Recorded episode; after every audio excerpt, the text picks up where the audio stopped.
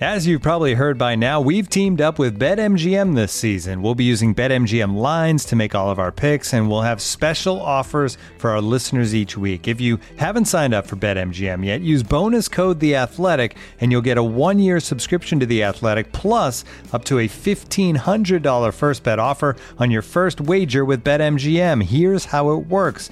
Download the BetMGM app and sign up using bonus code The Athletic. Make your first deposit of at least $10. Place your first bet on any game and claim your voucher for a one year subscription to The Athletic. See BetMGM.com for terms. U.S. promotional offers not available in D.C., Mississippi, New York, Nevada, Ontario, or Puerto Rico. Gambling problem? Call 1-800-GAMBLER. Available in the U.S. Call 877-8-HOPE-NY or text HOPE-NY 467-369 in New York. Call 1-800-NEXT-STEP in Arizona. 1-800-327-5050 in Massachusetts. 1-800-BETS-OFF in Iowa. 1-800-270-7117 for confidential help in Michigan. 1-800-981-0023 in Puerto Rico. First bet offer for new customers only in partnership with Kansas Crossing Casino and Hotel. Don't forget, if you haven't signed up for BetMGM yet, use bonus code The Athletic, and you'll get a one-year subscription to The Athletic, plus up to a fifteen hundred dollar first bet offer on your first wager.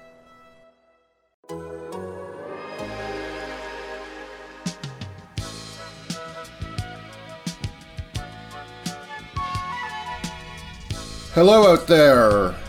Coming to you live from the morass of the Eastern Conference. This is Jurassic Pod, uh, a podcast about the Toronto Raptors. I'm Eric Koreen from The Athletic, with me, as always, uh, from, once again, the Atlantic time zone, Holly MacKenzie. Holly, how are you?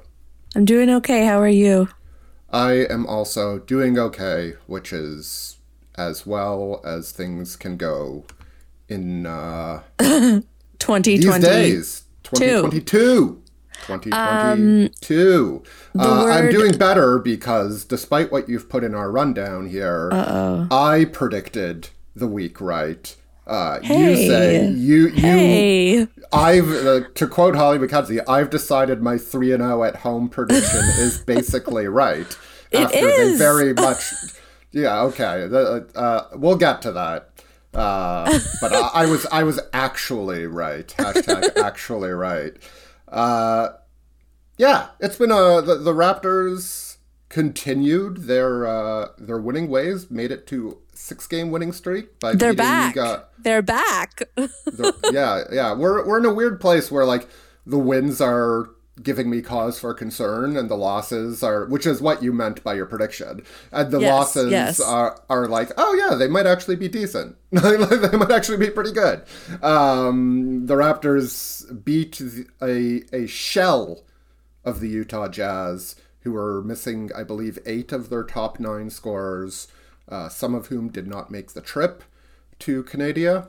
Um, a- and, that was Freddie VanVleet taking over in what was, I, I think we can say, the best single individual performance by any Raptor we've seen this year, scoring 15 straight points.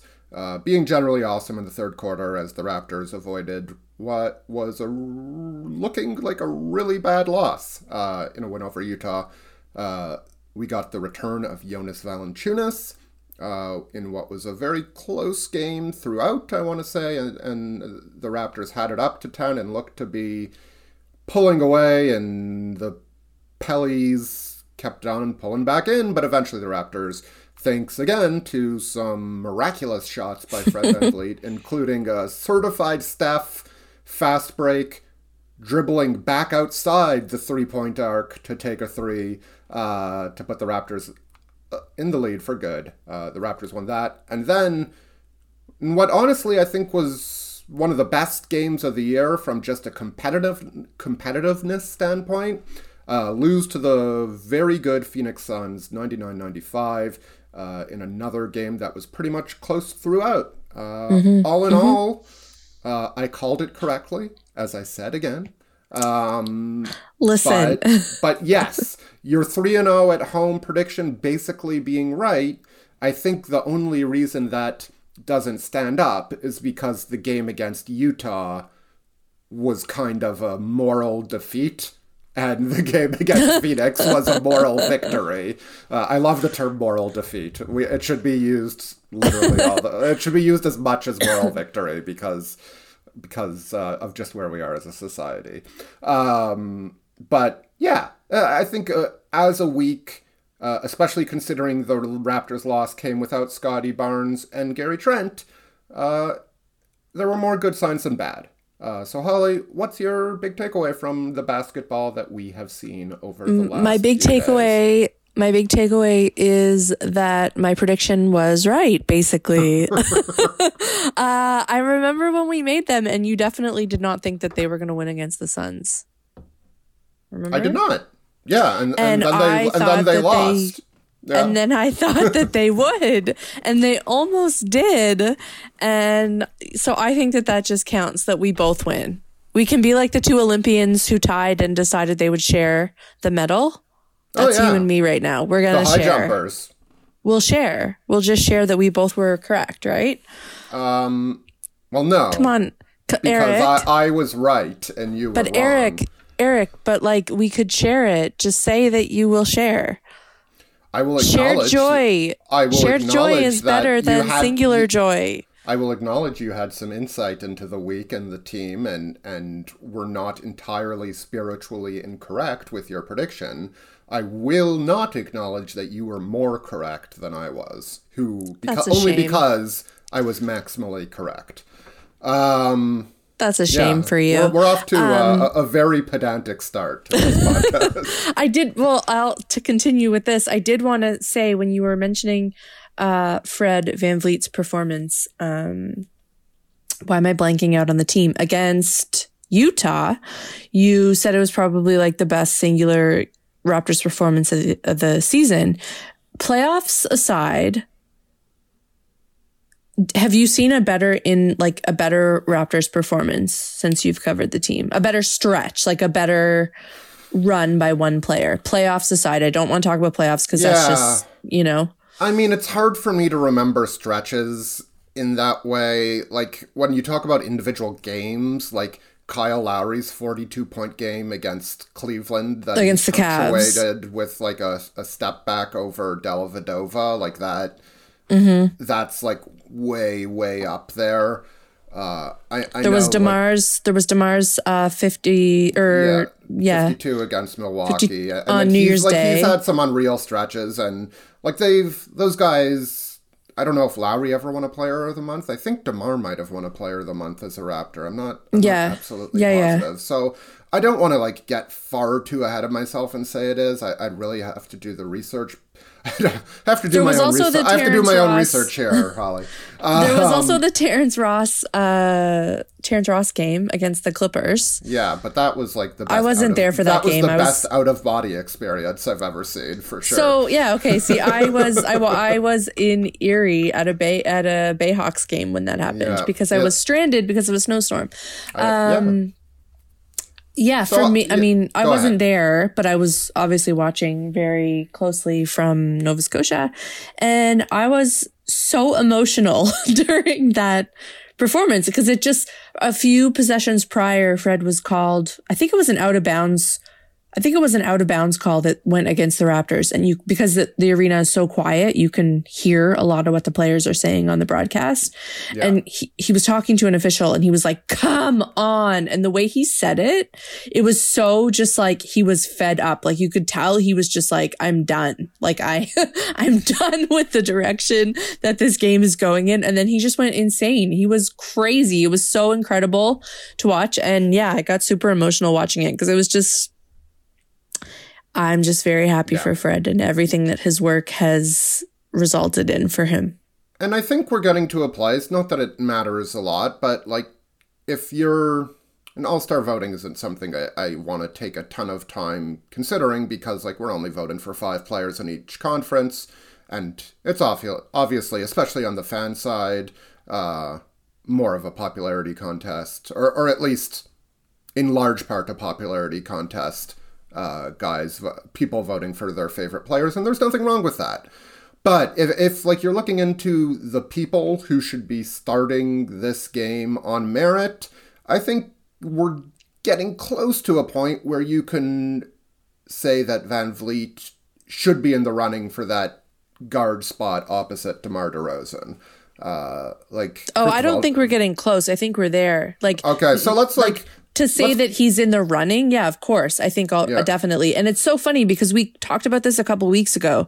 You had the predict the prediction episode when you asked Yeah. me if I thought Fred would be um, on the defensive team and the All Star team, and I said no to both, not because he, they're not deserved, but because I didn't think people would be paying attention to the Raptors because of their record. And now that they've had this like stretch that they've had, and his performances have been so incredible, and the you know the numbers, the stats have been so mind boggling to look at. I think even if you're not paying a ton of atten- attention watching every game, even just people like glancing at the stats are going to see those numbers and kind of pay attention. And I thought it was interesting that before the game against the Suns, I think you had tweeted it that Monty Williams had essentially said Oh like god, that tweet was the bane of my existence. But continue, people the best. continue. but he had sorry. basically said there's no other player that keeps you up at night like like Fred has been because of the run that he's been on and how incredible he's been. That's an all-star. like the yeah, player I think that unquestionably, like he deserves to be on the All Star team. Mm-hmm. Uh, He he's put himself clearly above that those guys like battling for the last. is he going to make it though? Do you think he will be on the all-star Yeah, team? yeah, I think he will Good. make it. Uh, Good. Me I too. think, I think. I mean, there are, I believe, two weeks and change till the coaches Mm-hmm. announce the reserves. Um, and I think it's possible the Raptors go on a huge losing streak, and VanVleet gets injured, and like. Don't say that. That Oh, I'm just, I'm just that. like, I'm just like trying to lay out the case that he doesn't. Like, it would have to be something like that, or or VanVleet goes on like a terrible streak of performances where all of us and like the Hornets Nah. get hot and Boston gets hot, and then all of a sudden No. you're like, why? But right now, I would say I would make it. I'd say like 80, eh, 90, 10 that VanVleet ends up making. But the question I was asking you, Holly, Sorry, is not whether sorry. he's going to make the All Star team. It's whether, based on merit, he should have. he should be in the guard spot. conversation, is what you said. You didn't say should he Yeah. be starting Okay. again or So let- you said in the me- conversation. Let so me in the quickly run down some of the candidates. Um, Yes. We got Trae Young, whose team is b- bad, but who himself is an offensive engine unto himself. Uh, we've got Jrue Holiday. We've got James Harden. Uh, we've got LaMelo Ball. Am I missing anybody else? Obvious. Zach LaVine, if you consider. I think he's listed as a front court player. But I feel could like he is too. It's it's really weird how yeah, I know. they the Bulls are just weird, obviously, because like like by size, DeMar and and LaVine are their three and four. I think they're they're forwards, but by position, like DeMar is essentially their point guard mm-hmm. and mm-hmm. or their offensive point guard, and and and LaVine is you know pretty close to a shooting guard. Anywho, am I missing anybody obvious in the East other than those guys? Um, I didn't. guard I kind of blanked out. I have to admit that, not but really, because Butler's a forward. Miami, Uh, Milwaukee, Philadelphia. There's Darius Garland, but he's I don't think is in the conversation. Bradley Beal isn't in the conversation. Jaylen Brown isn't in. Like I'm. I love at the term "in the conversation" because it's come to mean so much more than just Yeah, no, it's the it's being the in uh, the it's conversation. It's, like on the. It's at the same level of the NFL MVP, conversation. Is he elite? Is he an elite quarterback? Uh, Like, good. This this word means nothing. Let's just. uh, so I, I really do think it comes down to young. If we're just doing it on merit, it's young, VanVleet, Holiday, Harden. Uh, I, I'm putting DeRozan in one of those spots, and Yeah. and uh, let's not count LaVine because I think he is listed as a front court player. Would you have him as number one? And I, I mean, he's in the conversation, in the conversation. But would you have him as number one right now of those players? I think I would, but also I think I'm biased here. So, No, I mean That's why you're- Raptors podcast. but your your opinion's better at being more reasonable. Where where do you My do you opinion is think? better. I don't think my opinion is. No, not uh, your opinion, but like your brain. Your brain is better, and you also know when it comes to Fred that I'm bad at at Yeah, at I think.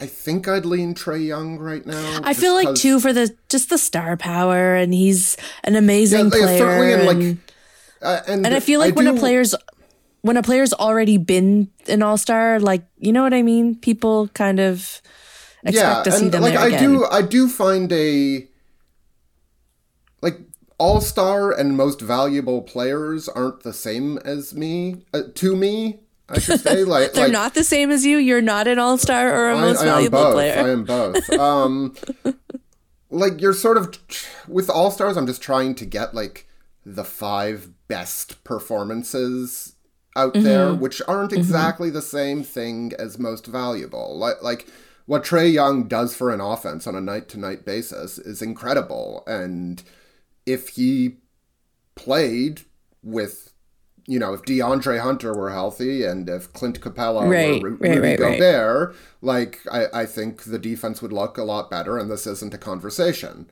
Um, like he's so undeniably good and talented that Yeah. had if he was given like a level playing field of talent around him barring injuries Yeah. etc you would expect you would say of course he's going to be there yeah no i get Yeah, that and with VanVleet, like yes, the Raptors fall off the board when he's not on the floor, but a that's more of a value consideration for me than than a pure like greatness consideration. Just because the Raptors lack depth, we we've seen it.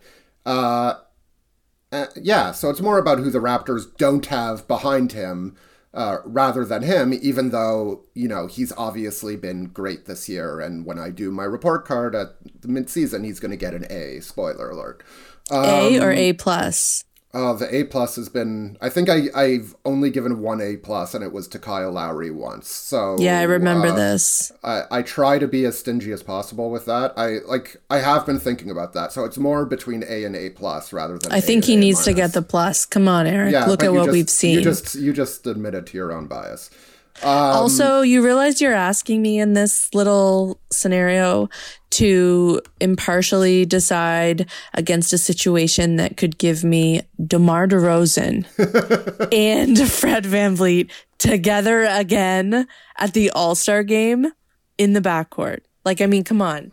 Yeah. What are we doing? Anyway, of course, that's what it yeah, should be. that'd be great. That's that's the literal dream for you. yes. Uh, yes. yes. Anyway, it's not going to happen. He's too far down in the fan vote, which is fifty percent of the uh, what determines the starters. So unless things change dramatically in that way, even if the media and players are all aboard the Fred VanVleet train, which I do not believe will happen to the extent Global ambassador, necessary. get your tweets out. Yeah, where where is that guy? Uh, not at know. Raptors games, but that's just. I mean, okay, good- no one is at Raptors games. Good Canadian. Yes. Um, yeah. So oh, I for- need to men- before we go Yeah, forward. ahead. I'm sorry, I'm interrupting you. I didn't put this on the rundown. We need to talk about, or we don't need to talk about, but I need to ask from your perspective in the arena, uh, Booker's beef with the Raptor. I didn't even notice it in real time. Oh, I'm that's so disappointing. I was really hoping you would have good insight. Yeah, no. I unfortunately, like, it was the end of the game. Like at that point, it was a free Pretty throw close, shooting yeah. contest. So I was like trying to get as much organized for post game writing as possible. That's you fair. know how it goes. I was fairly confident Devin Booker was going to make those free throws. yeah. Yeah. Um, I I just want to say the Suns starting five is the best. I I don't even know if the best is the right word, but it just it's such a satisfying old school, not even old school. Like it's just like a sensible, such a sensible starting five that makes that it's just logically pure. like I, I, I love the way they move the ball. Like when they run a a mm-hmm. Paul Ayton pick and roll, like everything, like you can just see the defense getting not knowing whether to collapse onto Ayton or to stay connected to Crowder and Bridges. Like the difference between VanVleet and Siakam trying to operate with you know, Chris Boucher, who's been great, by the way, and, you know, Khem Birch or, or whoever the fifth guy was out there on the weak side, or, and, and Paul doing it with, you know, the option to give it to Booker, to ISO, or the picture, the option to dump it off to Ayton, or with Crowder and Bridges uh, in the shooting positions. That's just a perfectly constructed starting unit, uh, and that and, uh, and that in a way gets back to how you were right that the Raptors missing two of their guys were able to hang so close with that team is really a huge credit to them. What was that? You said that I was right, Eric. Let's just share the the award, the award that I've created in my head. Yeah, maybe if it, if the Winter Olympics had started, I could get behind that, but but not yet. Um, all right, so Fred VanVleet will make the All Star team unless something weird happens. I believe you have until February twenty second to vote for him. Uh, at least that's when my media vote is due, so I'm going to assume that's when the fan vote is due. Um, and you know, sure, I'll let you guys know who I vote for um, when after after that. That seems reasonable. That is reasonable. But this isn't the reasonablest, sorry. No. Uh, rip reasonablists. Um, Pascal Siakam remains good.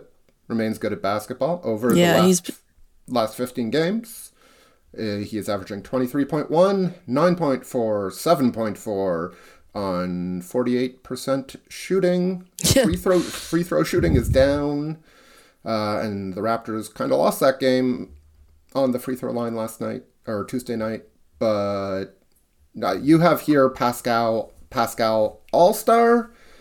Uh, I think that extra spot is going to a guard, but yeah, let's make the case. Why don't we make the case? Do you want to make the case? He's been incredible. And I think that people keep looking at, we talked about this last week, so I don't know why I'm repeating myself, but his assists, they just keep going up. He just keeps finding ways to find his teammates and create offense for them. And I just think he's been really, really good. Like all around great for them through this uh, stretch. And it's good to see.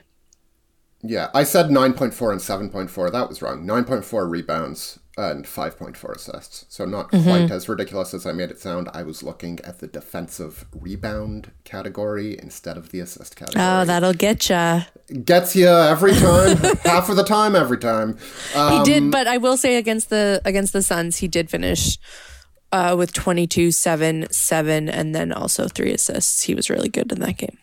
yeah, guy's talented. Uh, as I tweeted, somebody should come up with a nickname for him based on his skill set.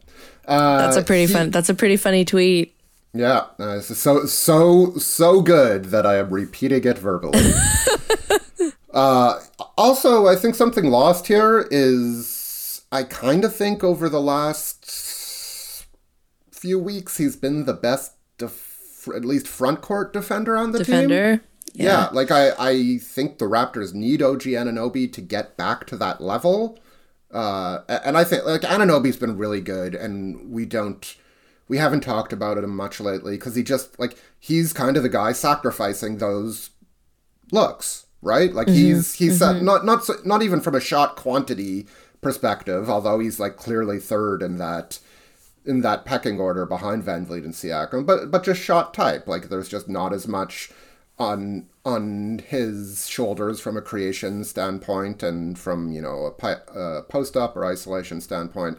And I, I think the great thing about his season is, is we saw him making strides in those bigger areas before Pascal Siakam came back, and we saw him, and we've seen him pretty much keep the efficiency up as he's taken as, as he's been the guy who has sacrificed those those looks maybe as as much as anybody not named Scottie Barnes uh, for f- well, at, since Siakam has come back and since he's returned to full health. So like there's not much to say other than OG Anunoby is really good, and if he had a slightly bigger role, he'd probably be in the same sort of space that Siakam is in terms of the All Star conversation, which I interrupted you from uh, fully answering. I think. No, I think I don't think you interrupted. I think you just gave your answer. Yeah, I, I think Uh, speak, speaking about speaking about front court defenders, though, that kind of led me into Scottie. Uh, to just talking about Scottie, who didn't play against the Suns, and then he also missed. What was the last game that he missed? no, was Scottie didn't. Scottie the missed the first game back it- after. Uh, yeah, I think it was the Clippers game now. I feel 'cause he returned on the Sunday, and the Friday was New Year's Eve. Yes. Yeah. So yeah, okay. I guess that was a little bit further back than it feels like in my brain. That feels like that was only a week ago and not um almost two weeks. So yeah, so two games in what ten six days? or seven yeah six or seven games uh I think Both due games. to a knee and knee tendonitis. knee Is that what it's being tendonitis. They're now calling it knee soreness. knee It's- soreness. Yeah, yeah. it's not a. I love the ever evolving um, injury injury titles that Yeah. we get. Will it be tendonitis? Will it be swelling? Will it be soreness? Uh, are they interchangeable? Does anything A mean anything? contusion. Yeah. Yeah. What God. what what are your Nothing means anything. That's what we've learned Yeah. uh, in and out of basketball. Uh, what are your thoughts on that? Are you concerned at all about it? And does the team seem to be concerned? I'm a It was a bummer to not see him out there against the. I mean, it's always a it's a bummer to not see Scottie because he's such a delight uh, to Yeah. see on the court. But yeah, I mean, it's a, I'm a bit concerned. The the Raptors Yeah. aren't expressing much concern uh, out loud, but whenever a guy misses time over like a few games, even if they're separated for the same reason over the span of time, you're left wondering what's going to be the thing that mm-hmm. solves that. It- mm-hmm. It's, you know, not unlike the Khem Birch situation where he missed time with knee swelling. It was sort of unexplained knee swelling. Like, testing didn't reveal any injury, but he was out for three games, I believe. He came back and then he was out for a month. And, like, yeah. I'm not saying. like six weeks. Yeah, I'm not saying that's what I expect to happen for Scottie Barnes, but I mean, he's a 20 year old foundation for your player, for your team, who, like, kind of low key has a strange gait to his running, uh, which, you know, is, is n- sort of natural for a 20 year old, probably. I, I'm sure.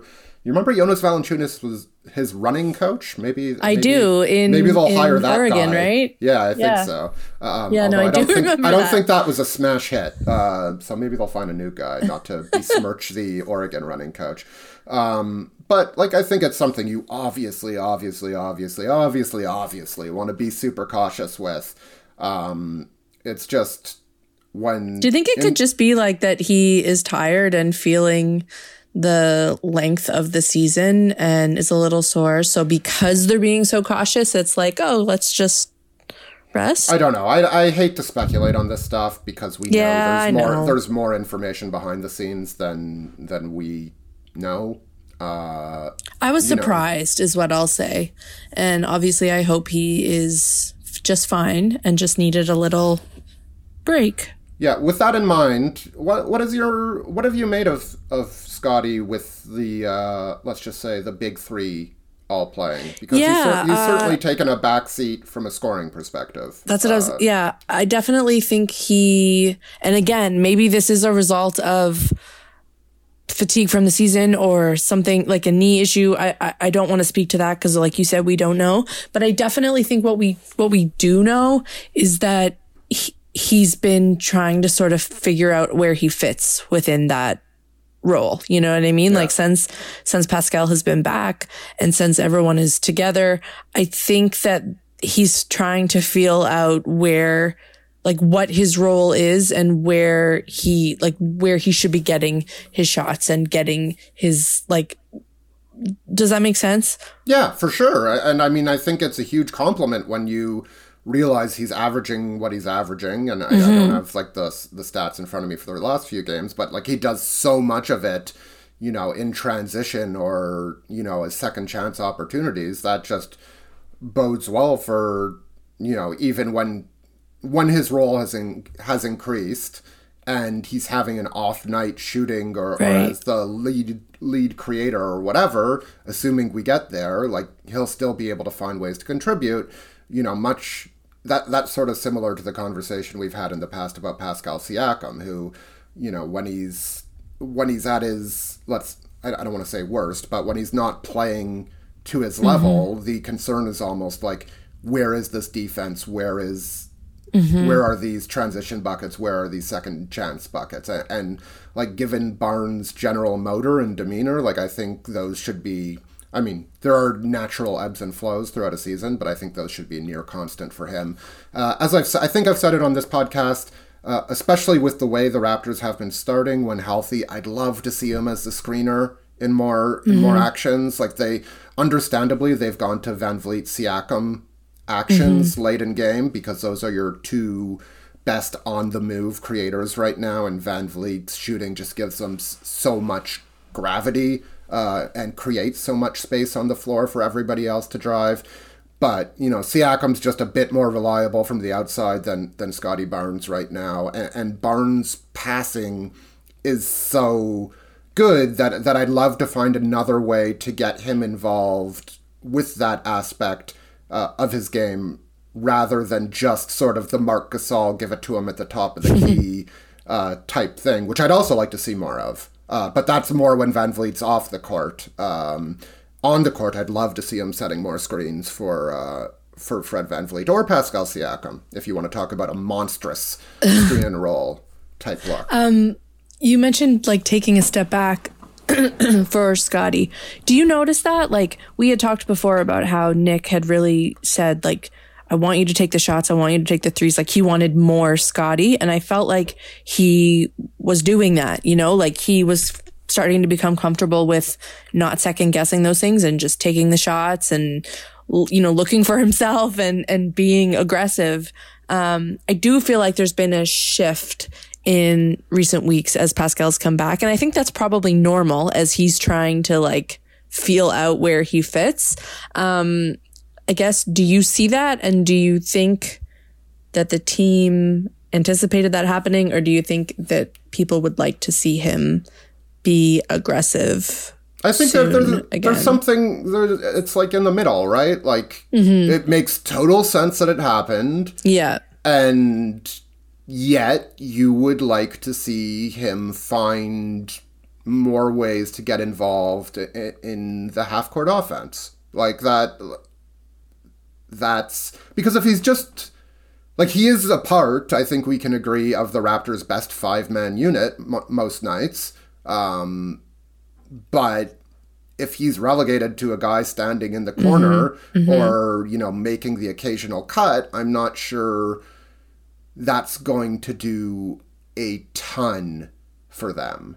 Uh, Right. Well, so- he can do so much even when he is only Yeah, doing those little sure. things that it's like, let's get him involved. Yeah. No, Yeah, but, I- like I think, but think a about the Suns game, right? Like Yeah. you what you need another Yeah, for sure. like whether it's shooting and that's what I wrote about after the Suns game is like if the Raptors are going to upgrade somewhere like it's it's Mm-hmm. probably that you know wing that depth wing position uh, giving you somebody who can stand in the corner and make shots um, Mm-hmm. those guys are obviously hard to come by but you know even so it's it's hard to imagine the guy who who supplants Scottie Barnes from the the final five most nights. Oh, that's And- not and so- happening, yeah. and so like, Yeah. let's get him more involved than just that. Saying that, But it is normal, just right? that, like I yeah, just that is is fine, and he'll figure it out if he is healthy enough to do so. So let's hope. I think yeah, I guess the way I I guess the reason I was bringing this up is because I do feel like a lot of people seem to be a lot I say people meaning fans, like people watching the team seem to be kind of worried about the fact that he hasn't been as aggressive or just, you know, that like you said he's taken a bit of a step back. But I think that that's totally normal. Like I guess that's what I was looking for is for you to agree with me yeah, and no, say we're all that just it makes for sense. validation, Holly. Um, Yeah. yeah. uh, I, I what- don't yeah, I don't think that I don't think that is the thing to be worried about with Scottie. I'm not really worried about any sort of injury thing right now, although listening to you makes me sort of worry a little bit, so thank you for that. But uh That's that's what I'm good for. but yeah, I think that it's to be expected that a rookie uh trying to get used to playing with different lineups, especially with like another all-star in or a former all-star, probably current all-star, maybe current all-star in Pascal Siakam, uh, that he kind of is deferring a bit to figure out where he fits. I think that's normal and makes sense. And hopefully we he gets to be back on the court again to work through that. Discover the latest collections from David Yurman, as seen recently, styled on basketball stars like Jaime Jaquez, Jalen Green, D'Angelo Russell, and others.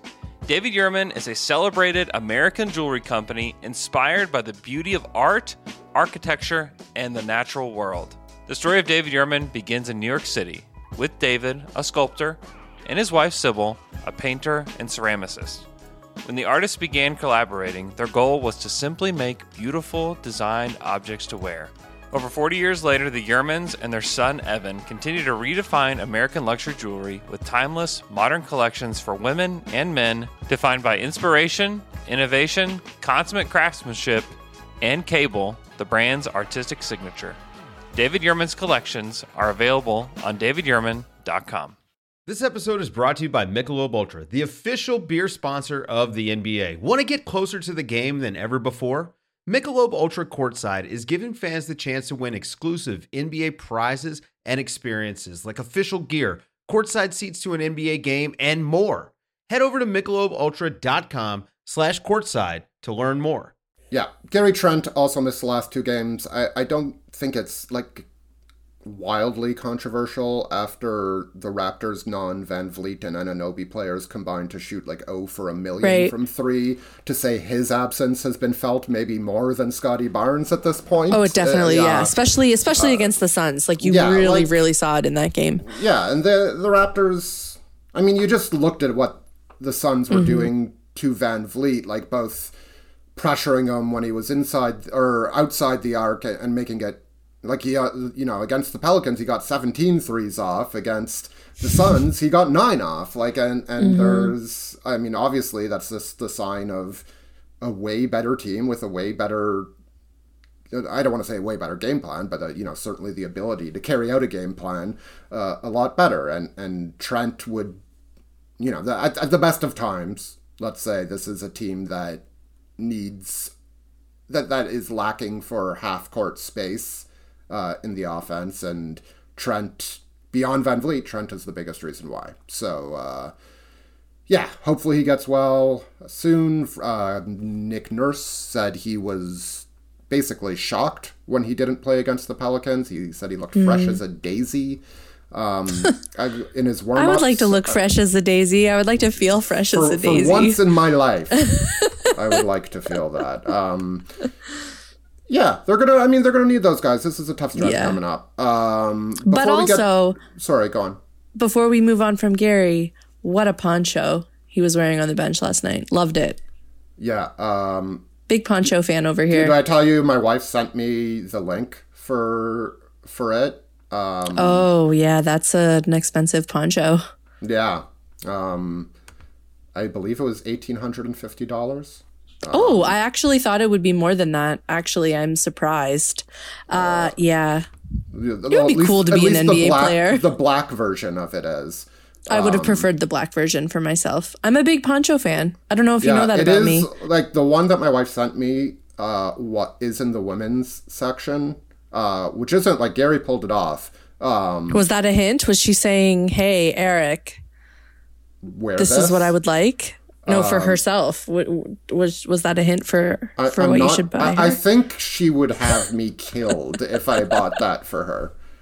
Same. um, I think, yeah, yeah. I would, yeah, I wouldn't be able to do that. But I'm not an NBA player. Being an NBA player seems pretty awesome. I would like to buy a $2,000 poncho. But yes, over the pandemic, I've become a very big fan of ponchos. They're very Yeah. cozy and If you'd like to look it up, it's the Mantella down hood logo jacquard wool cape from Nordstrom. And as my friend Steve said, when does it come to Nordstrom Rack? Um, anyway, Gary Trent looked like.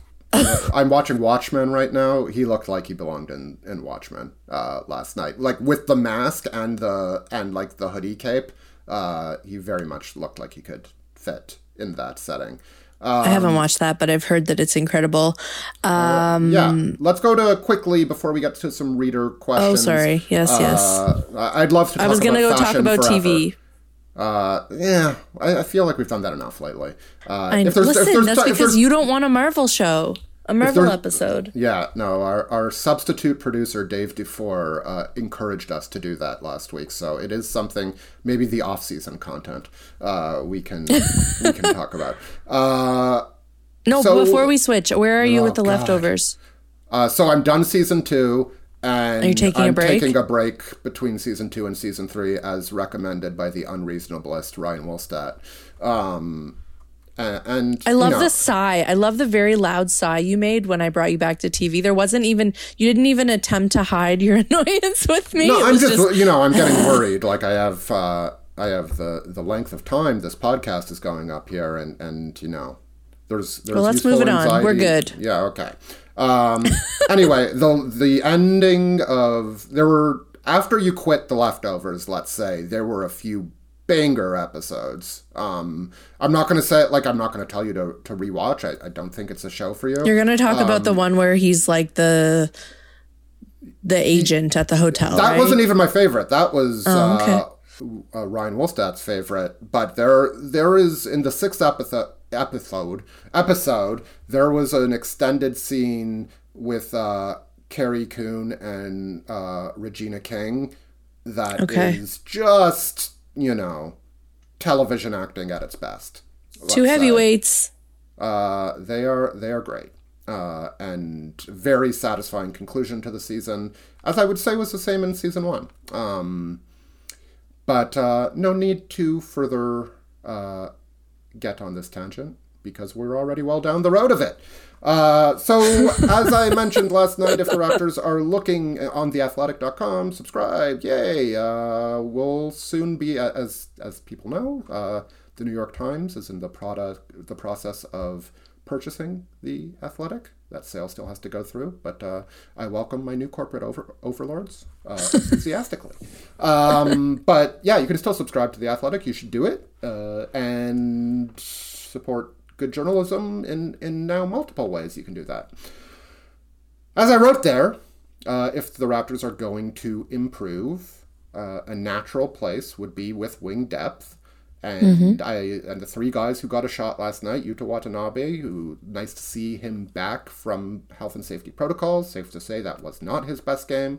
Uh, Svi Mykhailiuk, uh, who I'll just wrap up his game by saying one of the questions we got for uh, my Twitter call out for questions was why Svi? Um, Oh, that's not nice. it was not nice, but it's kind of funny.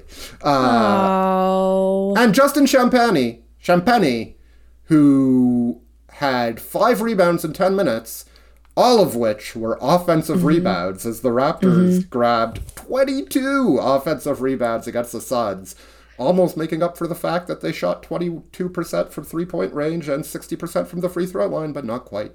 Um, and after the game, Nick Nurse said he is knocking on the door of, of regular rotation minutes.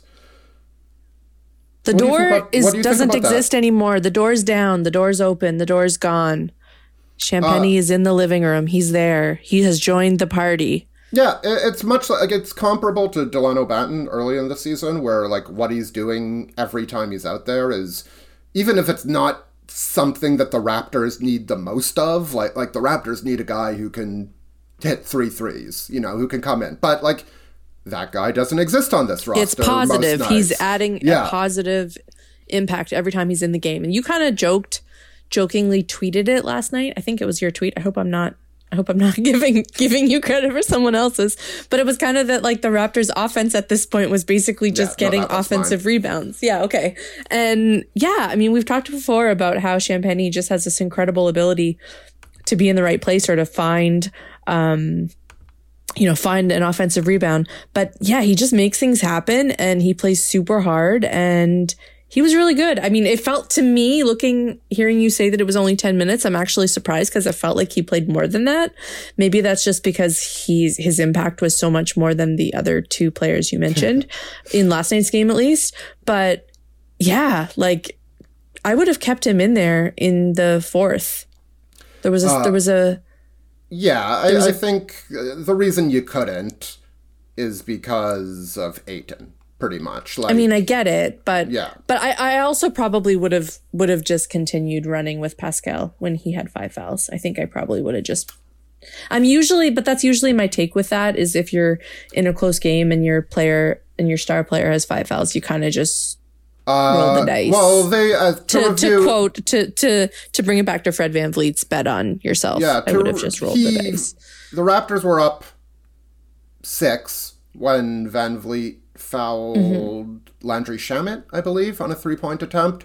Uh, mm-hmm. For the people that asked, Nick Nurse had already used his challenge successfully, I may add. Uh, I think also on a three point shot.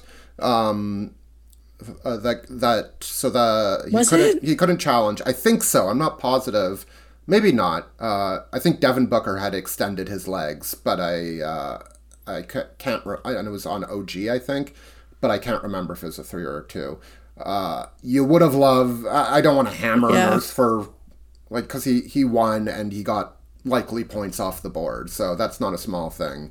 But you know, if you knew now what what or if you knew then what you know now, uh, you would have kept that challenge on the board. That's not the way this works. Um, Yeah, I think it's silly to to Yeah. criticize coaches So- for using challenges. They're I mean, there to use if you see an sometimes- yeah. opportunity. sometimes it's not like some like there is such a thing as leverage, and if like it's a low, but but very rarely is it like obviously obviously wrong. I I think you know erring on the side of waiting to use it in the fourth quarter is probably the right move more often than not.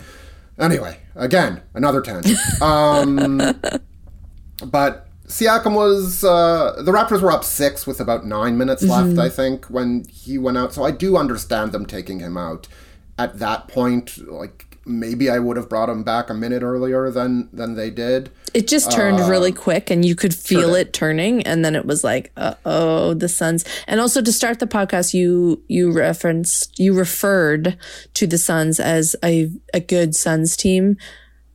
They're the best team in the NBA right now. So best record in the NBA. Are So thirty-one Yeah. and nine, one game ahead You of see Golden it. State.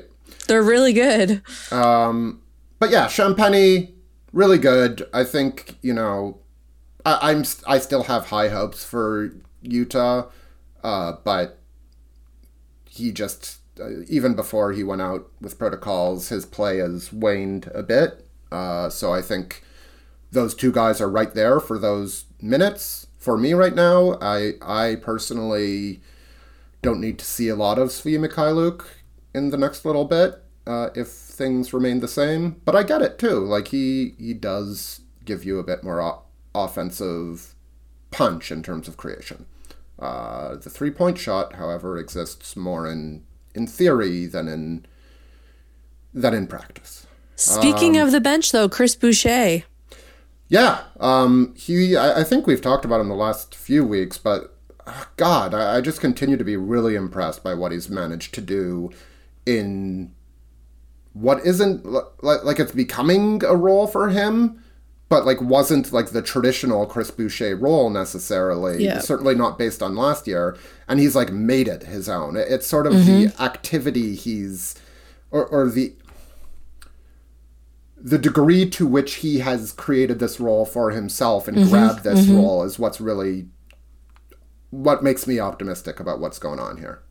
And he's talked to the media about this too. Like on multiple occasions, he's talked about how he's gone back to film and he's watched film both from this year and also last year to see what it what like what he was missing. And he, you know, he realized he was so focused on the three point shooting and that wasn't really working for him this year. And things, you know, things have changed and he decided to get back to cutting to the basket and being playing inside and just like doing going back to the player he was, I guess, before he kind of had a really successful stretch um, playing, you know, shooting from three in the bubble. No, not the bubble, Tampa Yeah. last season. Yeah. And he was really open and honest about wanting to figure it out. And like he said, I'm going to figure it out. I'm putting the work in. Um, like I know that I'm a better player than what I've been showing and it's paid off. He has figured it out. He has created a role for himself. And we've talked before about how Chris seems to be one of those guys who plays better. He functions better when he knows the amount of minutes he's going to get and he has like a solidified role. Nothing this season is going to be ideal for most players For considering everybody. Yes. any yeah for anybody but especially on the raptors team where there's fans one night fans one night in milwaukee you have 20000 fans in toronto you're not having fans the lineups are changing injuries protocols blah blah blah but i think that he was really honest and really did look in the mirror as people like to say and yeah he didn't really make excuses and he didn't like blame other people or talk about it. He just figured it out. And I think that that's really awesome for him and also commendable that he did that. Uh, yeah, for sure. Um, it, it He had makes it a 13 points, very- 16 rebounds, yeah, and three blocks against the- rebounds. Yeah, it makes it a very interesting conversation around the trade deadline uh, Mm-hmm. because he does have an expiring contract, and the and the Raptors do have that need for more shooting. I do. I still do wonder if there's like a need for need trade out there. Um, I haven't done quite enough research to say yes or no, uh, but if he stays here, it is good to know that he is now finding a way to to uh, get in where he fits in. To uh, use an old phrase, is that the phrase? Maybe. It's Uh, a very old phrase. uh, let's get some uh, Twitter questions. Stephen Okay. Hausen Jan, I hope I'm pronouncing that name right. Hausen Jan, Hausen Jan. Uh, who is the current member of the Raptors bench you see as most likely to become a starter quality player on the Raptors or another team? Ooh, I know, good question. that's a great question. Yeah, let's. I don't know. uh, What are your thoughts? Yeah, you're definitely uh, just putting this off to me as, as I. Although last week you kept hitting me with every viewer, viewer, not viewer, every Twitter Listener. question, and I did, Oh, yeah. I did make it a point to be like, I need to split this up because I felt like I was constantly, yeah. Is it crazy? Well, I think Precious Achiuwa is probably the answer. Um, I, I just think he does a lot of things really well, and if he can refine the things that he does not, uh, I think that's the shortest. It's the shortest path for for him from where he is now. I mean, he's already started some games for the Raptors this year. Um, to like the ideal role for him. Uh, because the ideal role for him, as much as the Raptors talk about wanting him to be another guy who can, you know, get a rebound and go and, and all that, like the you know screen and screen and dive play like stat center, like you can see that. So I think the answer is probably Achiuwa. What's your hard answer? Is your hard answer the same as mine? If it's Justin Champagnie, it is. Oh wow, no, but I love that. I love that. My heart answer is Delano Banton. I would love nothing more than for in a few years' time to see Delano being like a rotation starter. How cool would that be? It would be, and I did think about him. Uh, I just I, I, he doesn't quite have enough of the other like Champagnie. He's But like we're not talking he's- about today, right? No, I know, Or but he's like, but today? it's most likely to become a starter. So even though you're not talking about today, you do have to consider what you already know he can do. And because I think Champagnie is already a average Yeah, to yeah, plus yeah. defender, and because you know he's such a plus rebounding, it's really can the guy hit a three? And that's a big thing. And He can and he will. Um, I I have such I have such confidence in in the desire that Champagnie has to be on the floor. Like you really see that when he's out there. He wants to be there. And then thinking about that game where his game winner was waved off and he talked I loved when he said like, "Man, that hurt." Like he was so honest talking about that that he's just like a great story and this would be a great story for him. So I also love that answer. That's my like second hard answer. Yeah, agree. Fred VanVleet, I don't have the quote in front of me, but he gave him like the full undrafted free agent blessing last night, uh, post game. Oh, I didn't see that. Yeah, uh, go back and watch VanVleet's press conference, but it was uh, without without like saying what he was, what that was it. That was essentially what I took from it. It's like, yeah, the Fred VanVleet uh, bet on yourself, not of approval. Uh, That's for, awesome.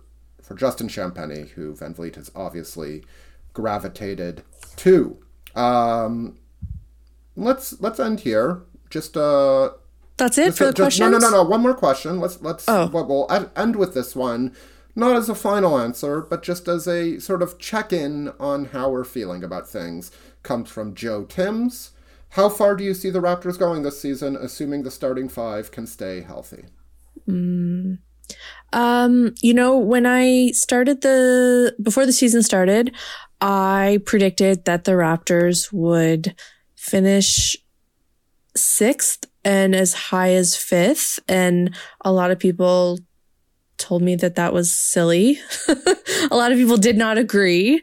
And then for a while there, I also thought maybe I had lost it because it did not look like, it did not look like my, um, what I had envisioned for this team was going to come through or happen. But then we had this little stretch of the past seven games and suddenly I know, I know you say there's a lot of injuries and playing undermanned opponents. And that's very true. But the Raptors also were the other team on the opposite side of that as well this season. So I yeah. think that evens out a little bit. Not not for um, as I'm long, so- I'll say, but they did have Pascal Siakam out for the first 10 games, which obviously makes a difference. I feel pretty pretty happy right now. like I feel pretty good. So where do I think they're gonna gonna go or end up? I'm gonna stick with what I said when the season started. And I and last week we talked about this and I said that I thought that they would be in the play in tournament and would make it to the playoffs that way. I think now I think that they may not be in the play in tournament. And well, no, they will be in the play in tournament, right? That's how that works. Yeah. That's I. I, I no, they will make I, it. I introduced this uh, podcast by saying we were coming to you live from the uh, morass of the Eastern Conference, and that is because seeds uh, three through eleven are separated by.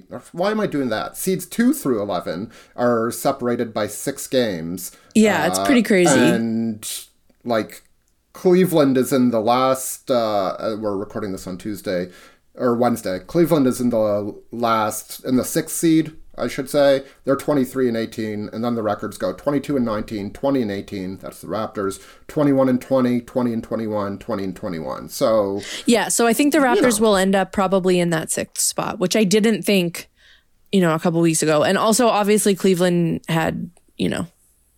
A really bad injury that they're having to deal with. Two, Two bad, really injuries bad injuries that they've had to uh, deal with. The, the Rubio which is, one is huge, yeah which is awful, obviously. Um, but I do think that I could see the Raptors yeah. moving into that sixth spot. I you? I would say so.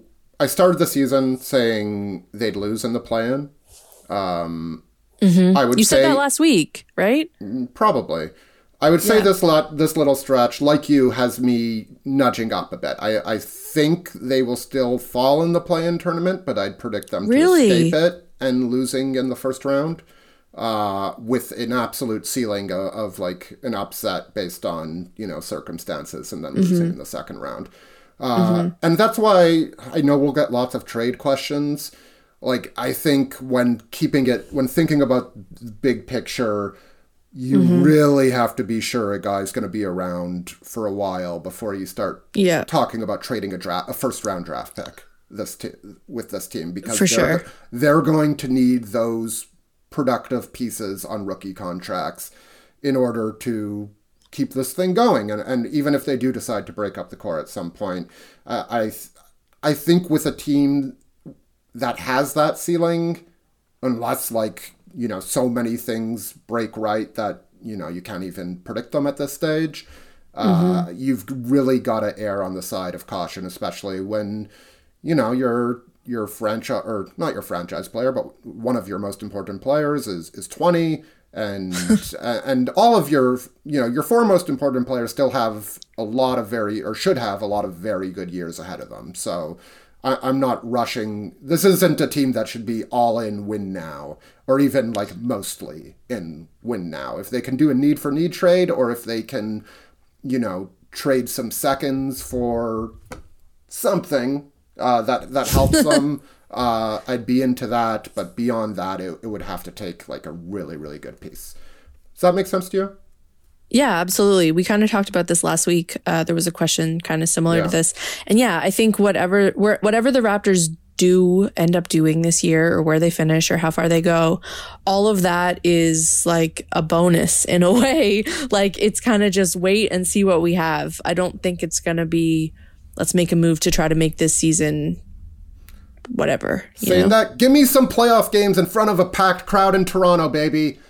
Give me it. Come attach on, it, people. Attach it to my veins. I need it.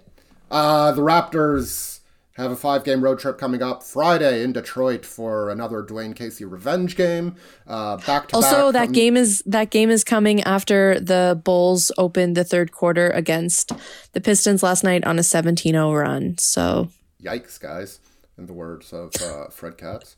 Um, at Milwaukee, presumably with Giannis Antetokounmpo, but who knows. Uh, and then uh, a trip that I am no longer going on. Uh, at Miami on Monday, we'll probably talk to you after that game. Uh, and then in Dallas and Washington to finish that trip up. Do you want to do all five games, all three, or just three games? What do you want? Ooh, uh, let's do all five. Okay, so You first. I'm gonna play a quasi chalk and go win in Detroit, losses in Milwaukee, Miami, Dallas, and win in Washington.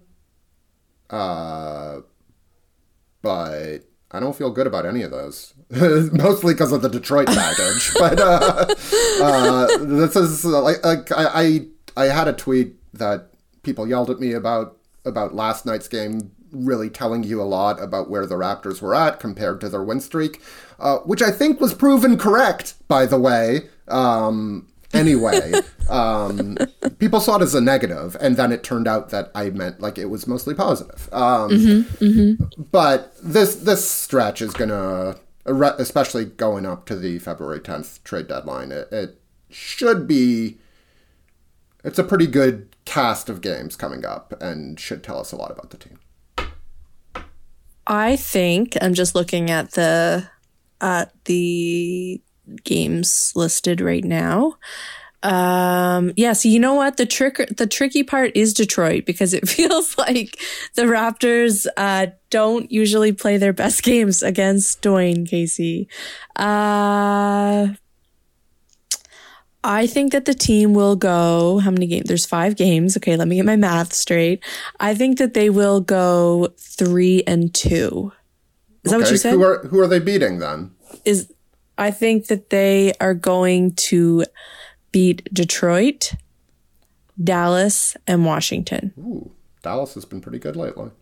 I know they have been. That's that was going to be my like, whoa, this will be a great road game kind of thing. But then I realized they also have to beat Detroit, which you would think that that would be an easy, not an easy game, but you would think that could be a win. But as we've mentioned, Um, yeah, so I'd say three and two, great. Two and three, sort of expected. That's what I predicted.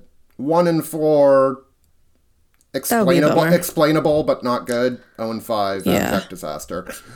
Five and oh, or four and one. You know, uh, fuck. Let's uh, fucking um, let's just start tr- talking about uh, trading three first rounders for pick the star. You know, um, that's sort of where we're at. Holly, I will talk to you next week. Listeners, uh, thank you for the questions. Thank you for listening. Uh, watch out for the tweets. I usually send them on the day of the uh, that we're recording the podcast, uh, and we always appreciate those. Uh, and thanks for listening. Yeah, uh, Holly, be well and uh, say hi to your mom for me. I will do so. Thanks, guys. See ya.